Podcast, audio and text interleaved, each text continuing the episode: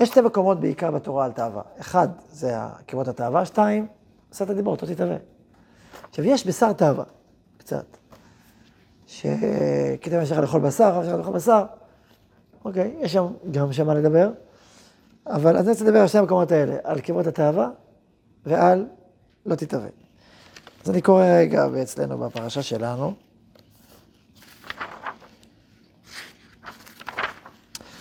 שרבנו מגיב בחריפות.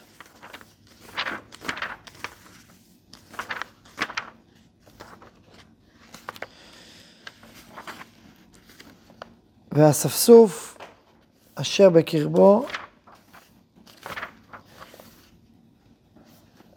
והאספסוף אשר בקרבו יתהוו תאווה, וישובו ויבכו גם בני ישראל.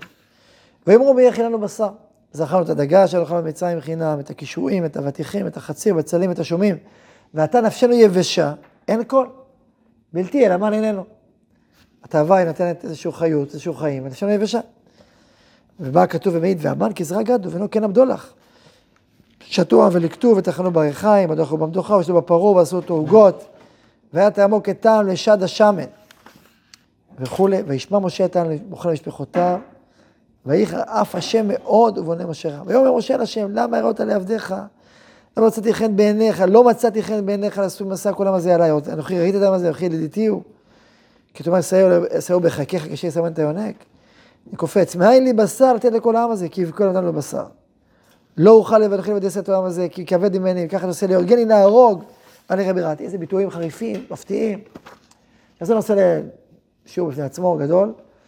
מה קרה למשה רבנו, מה פתאום הוא נשבר כביכול פה בכל הדברים, עד עכשיו הוא... שאלות גדולות. ואז אספה 70 איש לפני ישראל וכולי, ולעם תאמר, התקדשו להם אחר, התקדשו, תזמנו, ואכלתם בשר, כי בכיתם באוזני השם לאמור, מי יאכל לנו בשר? כי תאמר לנו במצרים, נתן השם לכם בשר ואכלתם, לא יום אחד תאכלון, ולא יומיים, ולא חמישה ימים, ולא עשרה ולא עשרים יום, עד חודש ימים, עד אשר יצא מאפכם, והיה לכם לזרע. יען כי מאסתם את השם אשר בקרבכם ותבכו לפניו, למה זה יצא לנו ממצרים? וכולי, חריף, בוטה. אני רוצה לקרוא את הרמב"ן, מה הרמב"ן אומר?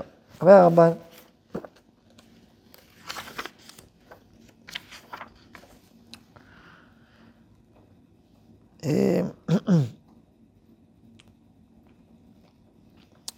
וטעם והאספסוף אשר בקרבו התאהבו תאווה שלא היה להם חיסרון במדבר.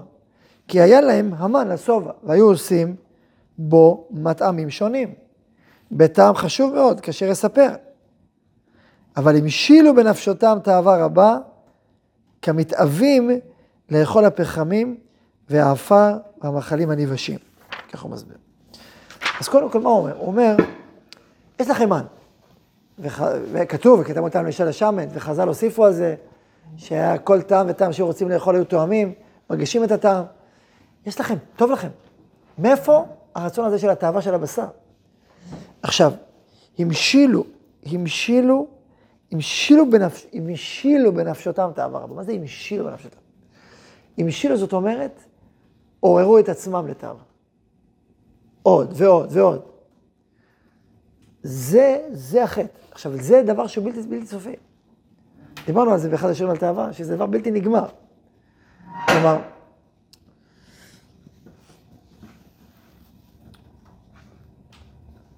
אני אתן דוגמה הכי פשוטה, אולי הכי פשוטה. שממש קשורה לנושא. תאוות אכילה, אדם אוכל עוד ועוד ועוד, אז נגיד משהו שהוא נורא נורא טעים, נכון? זה קורה. ואז מה קורה? אתה אוכל עוד, ואז מה קורה? אתה אוכל עוד, ואז מה קורה? עוד רגע, אתה אוכל עוד. ואז כל הבטן, ואתה מרגיש חנוק, אתה מרגיש שאתה כבר כבד, ואתה מסוגל ללכת, ואתה בקושי זז. נכון? זה מה שקורה. ואז אחרי זה, וכולי וכולי, נכון? זה מה שקורה. אז למה אכלת? הרי זה כבד לך, במקרים קיצוניים זה היה לך לזרע, אז למה אתה אוכל כל כך הרבה? התשובה היא, אני לא אוכל בשביל התועלת שבאוכל. אני אוכל בגלל התאווה. זהו. בשביל ה... בשביל... מי הביא את זה לקיצוניות? הרומאים. הרומאים היו אוכלים, המתעוללים, שהיו כל כך אוכלים, ומה עושים אחר כך? מקיאים ואוכלים עוד פעם. כי לא העניין האוכל, העניין זה התאווה. עכשיו, אנשים שחיים באופן הזה, שנותנים לתאווה להוביל אותם בחיים. כלפי חוץ, באופן הראשוני, יש בזה כוחות חיים. יש בזה עניין, יש בזה אנרגיה. אבל בסוף, האדם נמאס מעצמו. אין לכם מזרה. הוא מאבד את החיים שלו.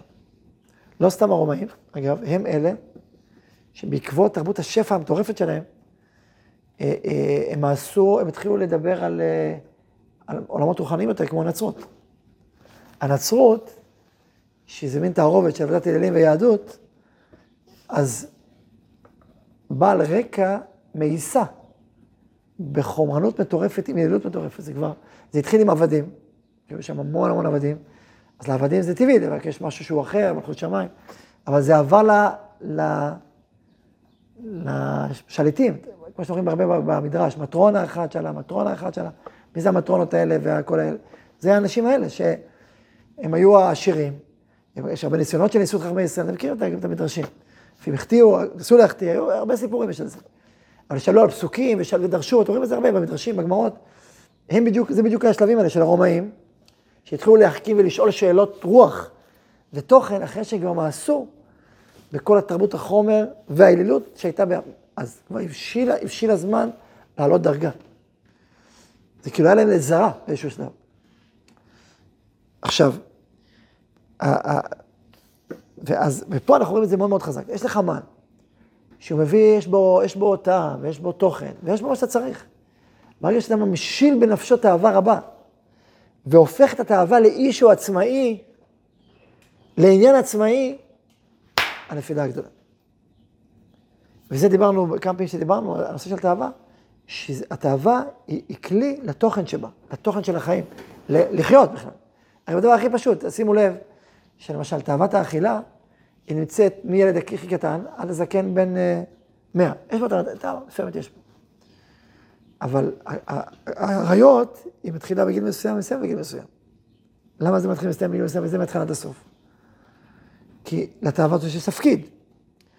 כשאדם כבר לא מסוגל להביא ילדים לעולם, או, או שהוא קטן מדי, או שהוא, או שהוא זקן מדי, אז כבר אין את התאווה, כי, כי היא, היא, היא, היא, היא עשתה את שלה.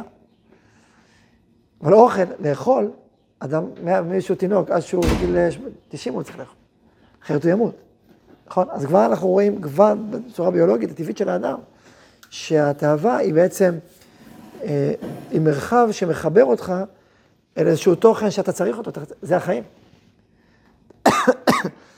ואם אתה מנתק את התאווה מהתפקיד שלה, אז איבדת את עצמך. אתה, בסוף היא הופכת להיות במקום אוהבת של האדם, אויבת של האדם. בסוף במקום לבנות את הגוף שלך, אתה הורס אותו. בסוף במקום לבנות משפחה עם התאווה, אז אתה הורס את המשפחה עם התאווה. אז זה פשוט מתהפך, פשוט מתהפך. וזה מתבטא פה אצלנו בפסוקים, בביטוי הכי חריף, קברו את התאווה. כי שם קברו את העם המתאבים. הפשט הוא שקברו אותם כי הם מתו, אבל הפנימיות של המושג קברו את התאווה, זה שהתאווה במקום להביא חיים, הביאה מוות. הביאה מוות.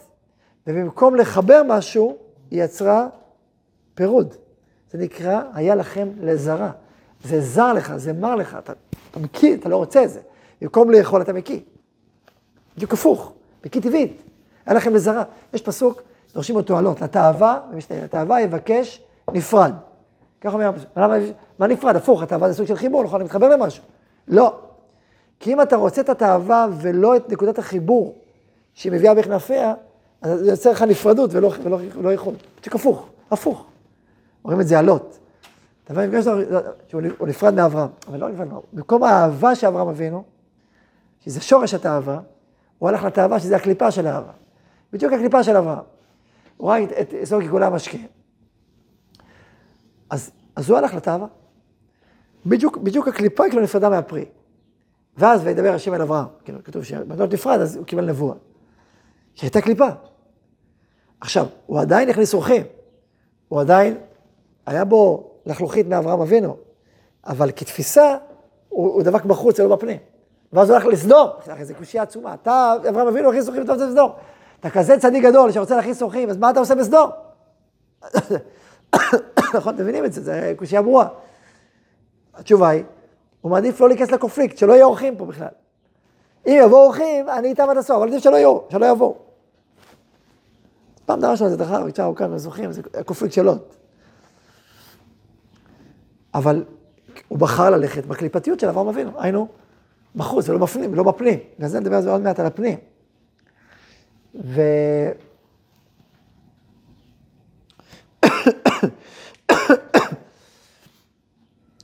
וזה בעצם כל התהליך שאנחנו לומדים פה, בפסוקים האלה, זה, זה האמירה של משה רבנו, מאין לי בשר. כלומר, אם אתה הולך על תאווה, אין לזה סוף. מה יהיה בשר, ואז מה יהיה? עוד. עוד, הרי זה לא נגמר. זה לא עניין שנגמר בכלל, זה סיפור אחר. הם רוצים משהו אחר. זה סיפור אחר לגמרי. אז לאיפה אנחנו הולכים? זאת השאלה. יש דברים יותר עמוקים, אבל אולי ניגע עוד קצת, מעט.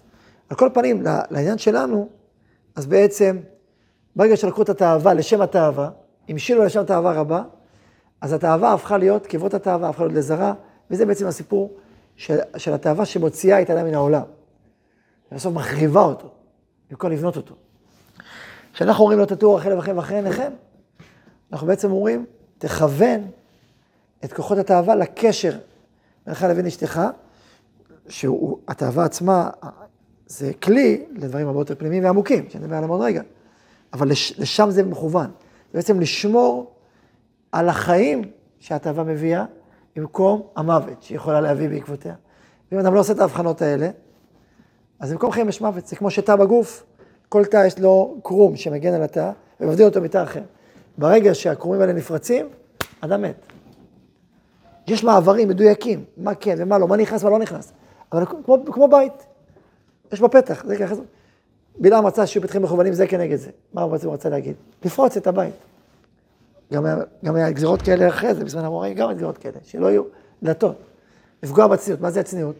הצניעות זה בדיוק המין שמירה על מרחב שלי ושלך. יש לי פנימיות שהיא שלי, והיא לא שלך.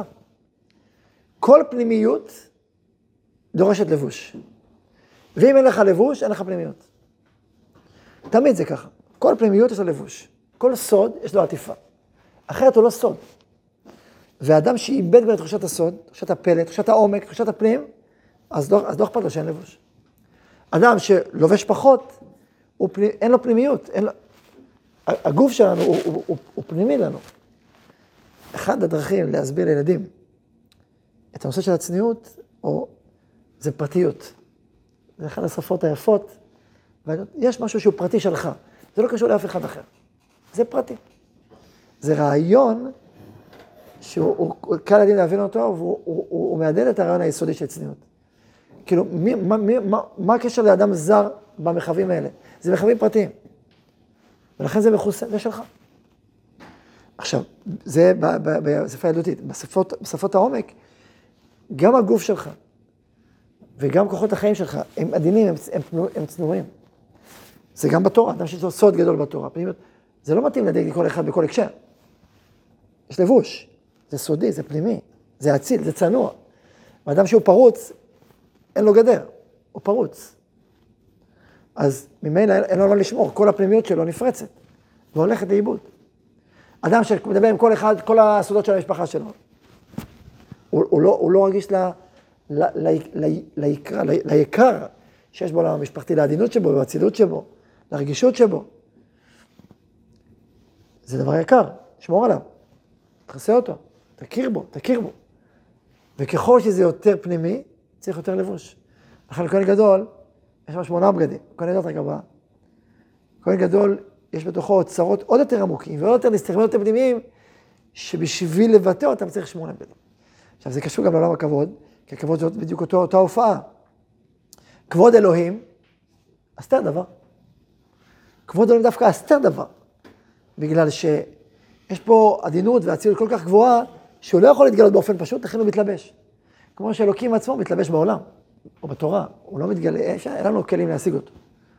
אז כבוד אלוקים, הגילוי של אלוקים דווקא דרך ההסתרה, דרך לבוש. זה כבוד אלוקים מסתיר דבר. כן.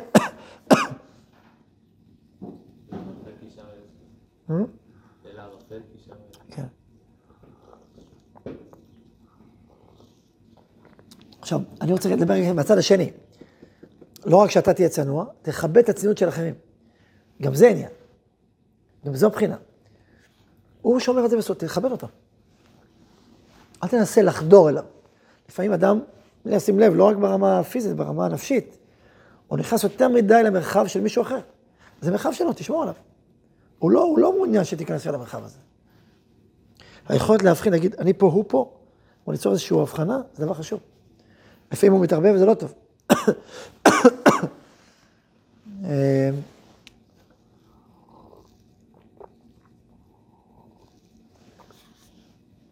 יש סוגיה שלמה, זה של הורים וילדים, או מחנכים ותלמידים, או רבים ומחנכים, שזה יותר עדין, כי מצד שני, מצד אחד, חלק מהקשר הוא סוג של קשר. והוא דורש לפעמים גם התערבות, כי יש לך סוג של אחריות. ולפעמים ילדים שומרים בסוד מה שלא צריכים לשמור. למשל, בשם הפרטיות היתרה, אז יש כאלה הורים שלא מוכן, שהילד למשל סוגר את החדר אצלו בבית, וההורים לא נכנסים. זה חדר שלי, זה פרטי, לא נכנסים. חדר שלי, סגור, נעול, אין דבר כזה. מה זאת אומרת חדר שלך? כולנו פה בבית הזה, מה זה חדר שלך? ההורים יכולים להגיד חדר שלנו, אבל לא הילדים. אבל למה אתם ולא? כי אני הורה ואתה ילד. תמיד אני אומר שלי, ואני אלחם אותם קצת, אני אומר להם, כשתהיו הורים, אז גם לכם יהיה ילדים. אני מכבד את ההורים שלי. אתם מכבדים אותי, והילדים שלכם יכבדו אתכם. אה, טוב, אוקיי. זה שזה סברה. לא שזה עוזר עד הסוף, אבל זה מרכך. אבל כמובן, אתה צריך לכבד את ההורים שלך. לא בשבילם, באמת. אז, אז אני אומר, בעולם של הורים ילדים זה, זה עדיף. עכשיו, יש גם מצד שני, ככל שילד גדל יותר, אז יש איזה, ודאי שיותר בחינה של הכבוד שלו והצניעות שלו, גם הלכתית, שזה גיל מסוים, שכבר צריך לשמור על הצניעות. מצד שני, צריך לדעת לא להגזים בזה. יש, אה, מדבר, אני חורג רגע קצת, יש לצערנו רב התאבדויות היום בעולם, של נערים, והרבה פעמים זה ההורים לא מודעים, כי הם לא יודעים מה קורה, לא יודעים שיש חרם אה, פה, חרם שם, לא מכירים. לא מכירים כי, לא, כי, כי כאילו זה, אז תתעניין, תבדוק, תברר, תהיה אקטיבי, אל תהיה... עכשיו, אם הוא כבר בגיל שהוא כבר לא נותן לך באופן פשוט, אז תעשה את זה באופנים אחרים, תהיה יצירתי, תהיה חכם, תחבר לו אדם אחר שיהיה בקשר איתו, תחבר לו אח גדול כזה, תמצא דרכים, אבל זה חשוב מאוד שתהיה מעורב ותדע מה קורה. מה? אה, אני חושב שהאמון הכי גדול זה שאבא שלך אכפת לו ממך. הכי חשוב, זה הכי חשוב שיש, אכפת לו ממך. ולפעמים אדם צריך לעשות את זה, מה לעשות? אתה לא יכול להפקיר את הבן שלו, מה? תלוי באיזה גיל. אם אתה כבר מרגל מבוגר, בסדר, אבל אתה לא גילים צעירים, יש גילאים שיש... אתה מבוגר, מבוגר כבר, ברור, מבוגר, נשוי, ילדים, בסדר, גמרנו, אבל יש גילי הצמיחה. אבל גם גילאי נערות, זה, זה, זה, הוא, אדם, הוא עדיין בתהליך, צריך להבין את זה שהוא בתהליך. הוא בגיל 13 רוצה שיהיה לו רישיון, אבל חביבי, אתה לא יכול לנסוע. אבל אני רוצה לנסוע, אני גדול. אתה גדול, אבל רישיון אתה לא יכול לקחת, מה לעשות? אתה לא מספיק גדול. יש גילים, לכל דבר יש גיל. אתה לא יכול לחלק. אדם רוצה למכור בנכסי אביב, רק גיל 20, מה לעשות? אבל אני יודע גדול. מה לעשות? נדל"ן זה תחכה. אבל להכיר בזה, יש, יש גילאים. לא רואים את הכביש עד גיל תשע. אה, אתה לא בגיל תשע. אבל אני גדול, אתה גדול, אבל לא מספיק גדול. עכשיו, זה גם טוב לו, לדעת שהוא, יש לו עתיד, יש לו אופק. הוא יגדל. הוא גם גדול, אבל יש לו, הוא יגדל בהמשך. זה, גלשנו קצת. נחזור חזרה לעניין. אז דיברתי לכבד צניעות של אחרים, אני אומר עוד, עוד דבר בהקשר הזה, גם להבין שהרבה דברים, אני אומר עכשיו, ודאי גם בעולם הפנימי, אבל לא רק בעולם הפנימי, מתגלים דווקא דרך זה שאתה מכבד את ההסתרה. כלומר, יש משהו לפעמים בסקרנות או ברצון לגלות כל דבר, שהוא מאבד את העניין. יש בכיסוי עצמו פן של גילוי דרך הכיסוי. עכשיו, יש פה, יש פה טריק, יש פה פטנט, צריך להבין את זה. רמזה, למשל, רמיזה עדינה, מהצד, דווקא באופן הזה זה מתגלה. צריך אדם, אדם, אדם שרוצה להתקרב לריבונו של עולם, שמתלבש בטבע, נכון? אז הוא מנסה כאילו לפרוץ את הטבע. אה, זה לא, אתה לא הבנת את הסיפור.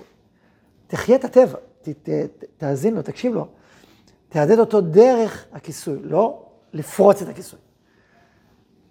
מבעד, זה מבעד, זה משהו, סיפור אחר, זה דיבור אחר. אדם לומד, קורא איזה משפט פנימי, עדין, אוקיי, תקשיב לו, תקשיב לו איך שהוא, איך שהוא מופיע, הוא מופיע עכשיו באופן הזה, בדרך הזאת, הוא בכוונה לבוש ככה, תן ללבוש הזה לדבר גם כן. זאת אומרת, תן לפנימיות להופיע דווקא דרך הלבוש. עם ההסתרה שהלבוש מסתיר. הלבוש הוא חלק מהסיפור, הוא חלק מהגילוי. כבוד אלוהים מסתיר דבר. זה לא רק שזה הכבוד של אלוקים שתסתיר, אלא הגילוי של אלוקים בא דרך ההסתרה. תכבד את ההסתרה הזאת, תבין אותה, תתקשר דרכה. זה דיבור אחר, תבין את הדיבור הזה. אגב, בעולם הקולנוע והיצירות הקולנועיות, אז יש כאלה שאומרים, רואים בכל ההגבלות, זה הגבלות על החופש. רוצים יצירה חופשית, אתם מגבילים. זו תפיסה פשטנית, פשטנית. זה לא הגבלות על החופש, זה בעצם לדבר בשפות אחרות. לדבר בשפות של לבושים, בצורות נכונות, בצורות פנימיות. יש דברים שלא קשורים לרשות הרבים, שמפילים, עצם החשיפה של רשות הרבים מפילה את רשות הרבים, מפילה את היוצר, את היוצרים, את כל המערכת היא מפילה. היא מנמיכה את האדם. אתה צריך לדבר באופן אחר. לכבד את העולמות הפנימיים. וזה חוץ מכל מה שדיברתי מקודם, על השלמות של המשפחות, על החשיבות של השלמות של המשפחות, שזה עוד עולם בפני עצמו. עוד, עוד עניין. ועוד לא דיברתי על השערת שכינה והשערת קדושה, שיש טומאה וקדושה, שזה עוד עניין. יש הרבה רובדים, רובד לפני רובד, אבל אני אומר עוד לפני כל הרובדים, גם, גם ההבנה הזאת של לדבר בשפות שונות ולבטא פנימיות, זה הרבה יותר יצירתי, זה דורש יצירתיות, וזה דורש לדבר בשפה של רמזים ושפות אחרות. שאני לא אומר להיות פורצים דרך רמזים. לא אמרתי את זה. רק אני אומר כיוון. זה עניין.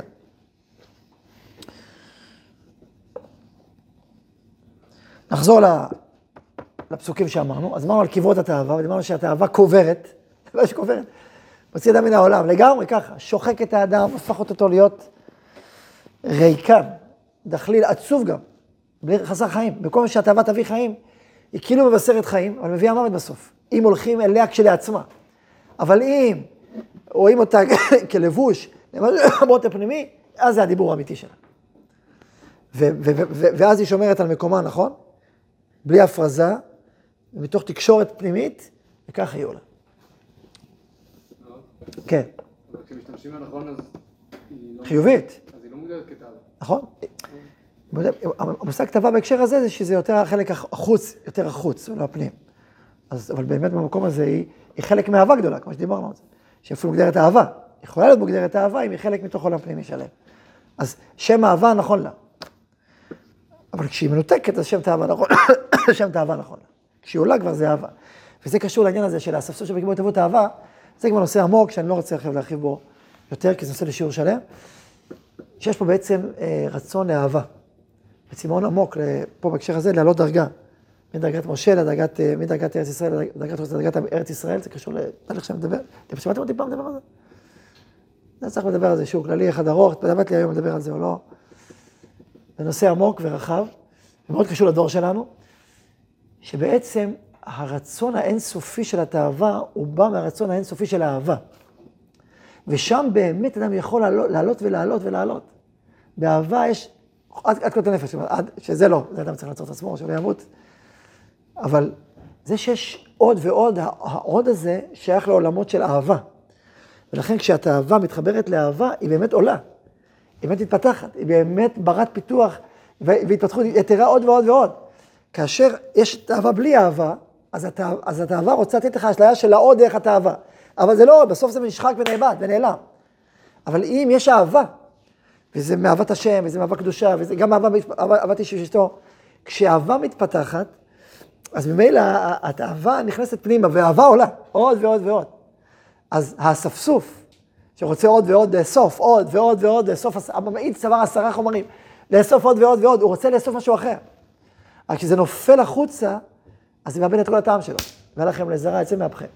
זה האונס, האונס זה, זה בדיוק הלימוד. זה לימוד, האנשים האלה זה, זה, זה, זה דרך של לימוד. למה אנחנו קוראים את זה כל, כל הדורות? כדי ללמוד את הלימוד הזה. יצא לכם מזרע, זה בכלל לא, זה בכלל זר, בכלל לא רצינו את זה בכלל. התאווה סיפרה סיפור אחר, סיפרה סיפור של חיים, של עוצמה, של חיות, נכון? נכון, זה, זה, זה נכון, יש בזה משהו כזה, כאשר זה מחובר פנימה. אבל כאשר זה לעצמו, זה מוות בסוף, קברות התאווה. זה, זה הדיבור. וזה קשור גם לכל עשרת הדיברות, שאנחנו אומרים, לא תחמוד, לא תתהווה, כל זה, בסוף אתה מגיע...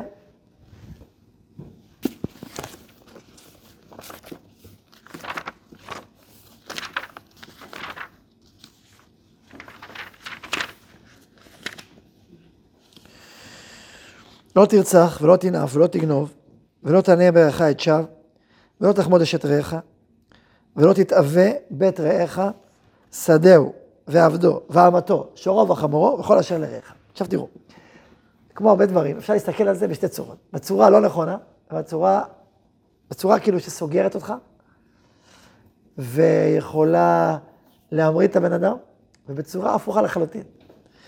אתה לא יכול להגיד, לא תתאווה בתריך, עד איפה התורה לוקחת אותנו? בוא לא תתאווה, אפילו להתאבות לא נותנים לנו. לא תרצח, אני מבין, לא תנאף, בסדר. לא תגנוב.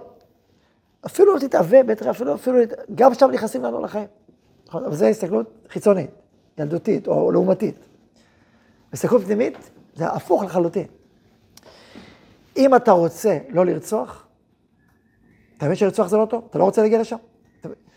לא תתאווה. הלא תתאווה משחרר אותך. הופך אותך לאדם משוחרר, מפותח. כי כאשר אדם מתאווה בית רעהו, שדהו, עבדו, אמתו, שור וחמור, הוא מתחיל להתגלגל. העסק לא נגמר לו תאווה, אוי לרשע או לשכנו, יש לו, יש לו שכנים. אז לא תתאווה מופיע, לא תחמוד. מה ההבדל לא תתאווה לא תחמוד? לא תתאווה זה בלב, לא תחמוד. שמתחיל לש... במציאות, הוא מתחיל לשדל, ולרצות, ולעשות כך, ולעשות כך, עד שהוא מגיע, הוא אומר, הבית הזה יהיה שלי. המכונית שלך תבוא להיות שלי. מכונית כמו שלך אין איסור. בית כמו שלך אין שום איסור. אתה רוצה בית, אבל הבית שלך. עכשיו, וגם להתאבות לבית כמוהו, גם זה שאלה. אבל זה, זה כבר לא אסור. אבל זה מידות, במידות כבר. אבל בעולם האיסורים שלא תתאווה, זה לרצות את הבית שלך. ולעשות כל התצדקה, שזה יעבור אליך. לרצות את האישה שלו. לעשות את כל המסביב כדי שזה יקרה, וכולי וכולי. אז לא תתאווה, מביא לא תחמוד. ולא תחמוד מביא לשקר, ולגנוב, ולנאוף ולרצוח בסוף. זה ככה עובד, טק, טק, טק, טק, טק, טק, טק. עכשיו, וכל שלב מביא לשלב הבא, כל שלב שלב, כל שלב, עד שאדם רוצח, ואיזה מין חיים יש להם רוצח. עכשיו, לא רק שבסוף הוא רצח, אלא איזה מין חיים הם שהמרכז שלהם נמצא מחוץ אליך. האושר שלך נמצא שם, ושם, ושם, ושם. שאדם חי באופן כזה, שמרכז האושר שלו נמצא מחוצה לו, הוא מסכן. עצם ההבנה הזאת, עצם החוויה הזאת, עצם המחשבה והאמונה והתודעה שהאושר שלי נמצא מחוץ אליי, ואני חייב. אני חייב להתאבות ל... טה טה טה טה טה טה טה ואז אם אין לכל השרשרת, זה אסון. אדם מאבד את עולמו. מוציא אדם מן העולם, מהעולם הפנימי שלו, עולם חיצוני. מתוך העולם שלך לעולם אחר. ברגע שאתה חושב שהאושר שלך נמצא בעולם אחר, הפסדת את עצמך. הפסדת את האושר שלך, הפסדת את המקור הברכה שלך, הפסדת את עצמך. אז איזה מין חיים יהיו לך? הלא תתהווה הזה, זה בשורה, זו עצה, אומרים, התורה זה תרי"ג עצות טובות. זו, עצה הכי עדינה, אבל היא הכי, היא, היא הכי פועלת, היא הכי משחררת. היא משחררת אותך אחרי זה, אבל לא תחמוד, אתה לא מתחיל עם הלא תחמוד והלא... עכשיו, אני לא חושב איזה עבודה רוחנית, יש בזה עבודה, יש בזה שרית, זה לא... העולם הזה, העץ הרע יודע לעבוד, אני לא אומר ש... החיים הם פשוטים, יש אתגרים, ולפעמים אתגרים הם חזקים, אבל כשאתה, שזה המרחב שבו אתה עובד, ואתה, ו, וכמו כל מרחב, אתה לא רק עובד לא להתאבות, אתה עובד להתמלא בתוכן פנימי של אהבה ושל קדושה ושל משפחה שלך, והחיים שלך, אתה מתמלא בזה, וההתפתחות הרוחנית שלך הופכת להיות יותר רוחנית. אז זה משהו אחר, אתה מתמלא בתוכן, אתה מתמלא בברכה. ואז, ואתה, ואתה כל הזמן, אם לא תתהווה על זה. כאילו, התאווה הזאת מושכת אותך החוצה, ואז אתה הולך ליפול. מתגלגל, כן. כשאומרים שמי שלא יודע אהבת אישה, הוא לא יודע את אהבת השם. אפשר להגיד שהרכיב שנוספנו זה התאווה? לא בטוח. אני לא בטוח. לא בטוח. כי קודם כל, אהבת אישה זה לא בהכרח תאווה. אפשר גם לאהוב באופן גבוה, באופן גבוה. עכשיו, זה, זה מתכתב עם זה, אבל יש, כאילו, גם בעבודת אישה יש גוונים. יש כאלה שיש להם מה שנקרא משיכה בלי אהבה. אז כאילו, זה, זה, זה לקראת אהבה, כמו שקוראים היום משיכה. זה הדין, יש לזה הרבה גוונים. אז מה, מה נוסף? זאת אומרת, אם אדם לא חווה אהבה גדולה שמעוררת את ליבו, אז הוא לא פתוח לאהבה בכלל בחיים. אדם יכול להיות כזה שלא פתוח לאהבה, הוא לא יודע מה זה. זה שפה זרה לו. הוא, הוא, הוא לא מדבר בשפות האלה, אין לו שום מושג. עכשיו, עכשיו באמת, באמת, אם אדם אוהב, יכול להיות אדם אוהב אלוהים, מאוד, והוא לא, ולא זכה, ולא, אין לו עכשיו אהבת אישה, יכול להיות. בן עזאי אומר, מה נעשה, להמשיך השקעה בתורה, סיימנו? לא לא. לא, טוב ששמת, טוב שפסת אותו. אז, אז מה, נפשי חשקה בתורה, הוא, לא מסוגל, הוא כבר אוהב, כן אוהב, את השם בלי אהבת אישה. לא, לא- הוא אפילו לא מסוגל, אז אה, הוא כבר אה, מאה אחוז שם. אז יש, בחינה כזאת. הכוונה היא שמישהו, אני חושב שכתוב שם מישהו חמור לאהבה, מישהו שהוא, אין, אין לו, המושגים האלה בכלל לא מדברים עליו, אז אומרים לו, בוא, בוא תפתח מושגים ותכיר אותם, ומשם תעלה. למרחבים הגדולים של האהבה, העצומים, העמוקים, שזה בעצם אהבת השם, אהבת התורה, אהבת הבריות. וגם, כמובן שאהבת המשפחה, היא גם יכולה להיות חלק מזה. גם אהבת המשפחה היא לא מנותקת מאהבת אלוקים. זה תלוי איך מסתכלים על זה. מסתכלים על זה כיובל, וכענף מהאהבה הגדולה, או כמשהו מנותק. אנחנו מסתכלים על זה באופן יותר שלם כיובל מאהבת השם, והשכינה ביניהם. יש פה מרחב שלם שיש בו אור ואהבה ופנימיות בכל הדרגות. מתכתבים בכל הדרגות. זה דירה, אבל זה, זה, לשם אנחנו מכוונים, אנחנו מכוונים למנותק. עכשיו הפסקת עליה, עכשיו אתה, זה לא מנותק, זה, למרות שיש חלק מספרי מוסר שאפשר ככה להבין בהם, אבל זה לא ה- הדרגה היותר עמוקה. היותר עמוקה זה, יותר עמוקה זה, אהבת איש, שבתוך אותה אהבת איש ואישה עולים, עולים ויורדים בכל הדרגות שם. כן, לשם, לשם מכוונים. צריך לדעת, וכותב על זה הרב גם כן, שאחרי חורבן המקדש, אה, זה ברור שהנוכחות של בית מקדש מעצימה מאוד ובונה מאוד את העולם המשפחתי בכל רובדיו כעולם של קודש. ואחרי חורבן המקדש אה, ירדנו, וחלק מהמשמעות של הירידה, הרב קורא לזה בעדר היקר, את חז"ל המדהימים שאומרים, מיום שחרב את המקדש ניטל טעם ביאה וניתן לעוברי עבירה. תחשבו על המאמר הזה. והרב הרב כותב ככה, ובזה מתחו חז"ל קו שחור עבה על רוב הספרות הרומנטית בדורנו. זה הלשון שלו.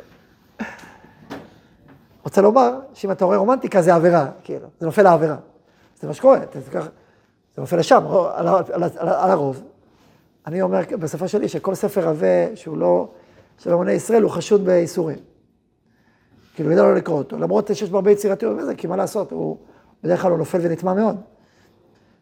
אבל אם, אבל מצד שני, אנחנו בדור שחזר חזר לארץ ישראל ומתחיל לבנות מחדש עולמות, ומתחילים לארח את הקודש ולהתקרב יותר ויותר למקדש, יותר ויותר דברים נכנסים פנימה, ואי אפשר בלעדיהם. אנחנו כבר בדור ש... שכבר עבר כמה צעדים וכמה צעדים, כמה, וצריך להתקדם יותר ויותר פנימה. כולל חלקים נוספים שבדורות קודמים לא היו פנים, היום הם, הם נכנסים פנימה. חייבים להיכנס פנימה אפילו, אפילו אי אפשר לוותר עליהם. יותר ויותר פנימה. זה גם שיעור המשפחה כבר, צריך לדבר בהמשך. יותר ויותר פנימה, אבל עדיין אנחנו, יש דרגות הרבה יותר עילאיות ועצומות, שבית מקדש הוא מרים את החיים לגמרי, שאנחנו לא שם, שאנחנו שואפים לשם, לא הגענו, לא הגענו לשם, בצורה מלאה.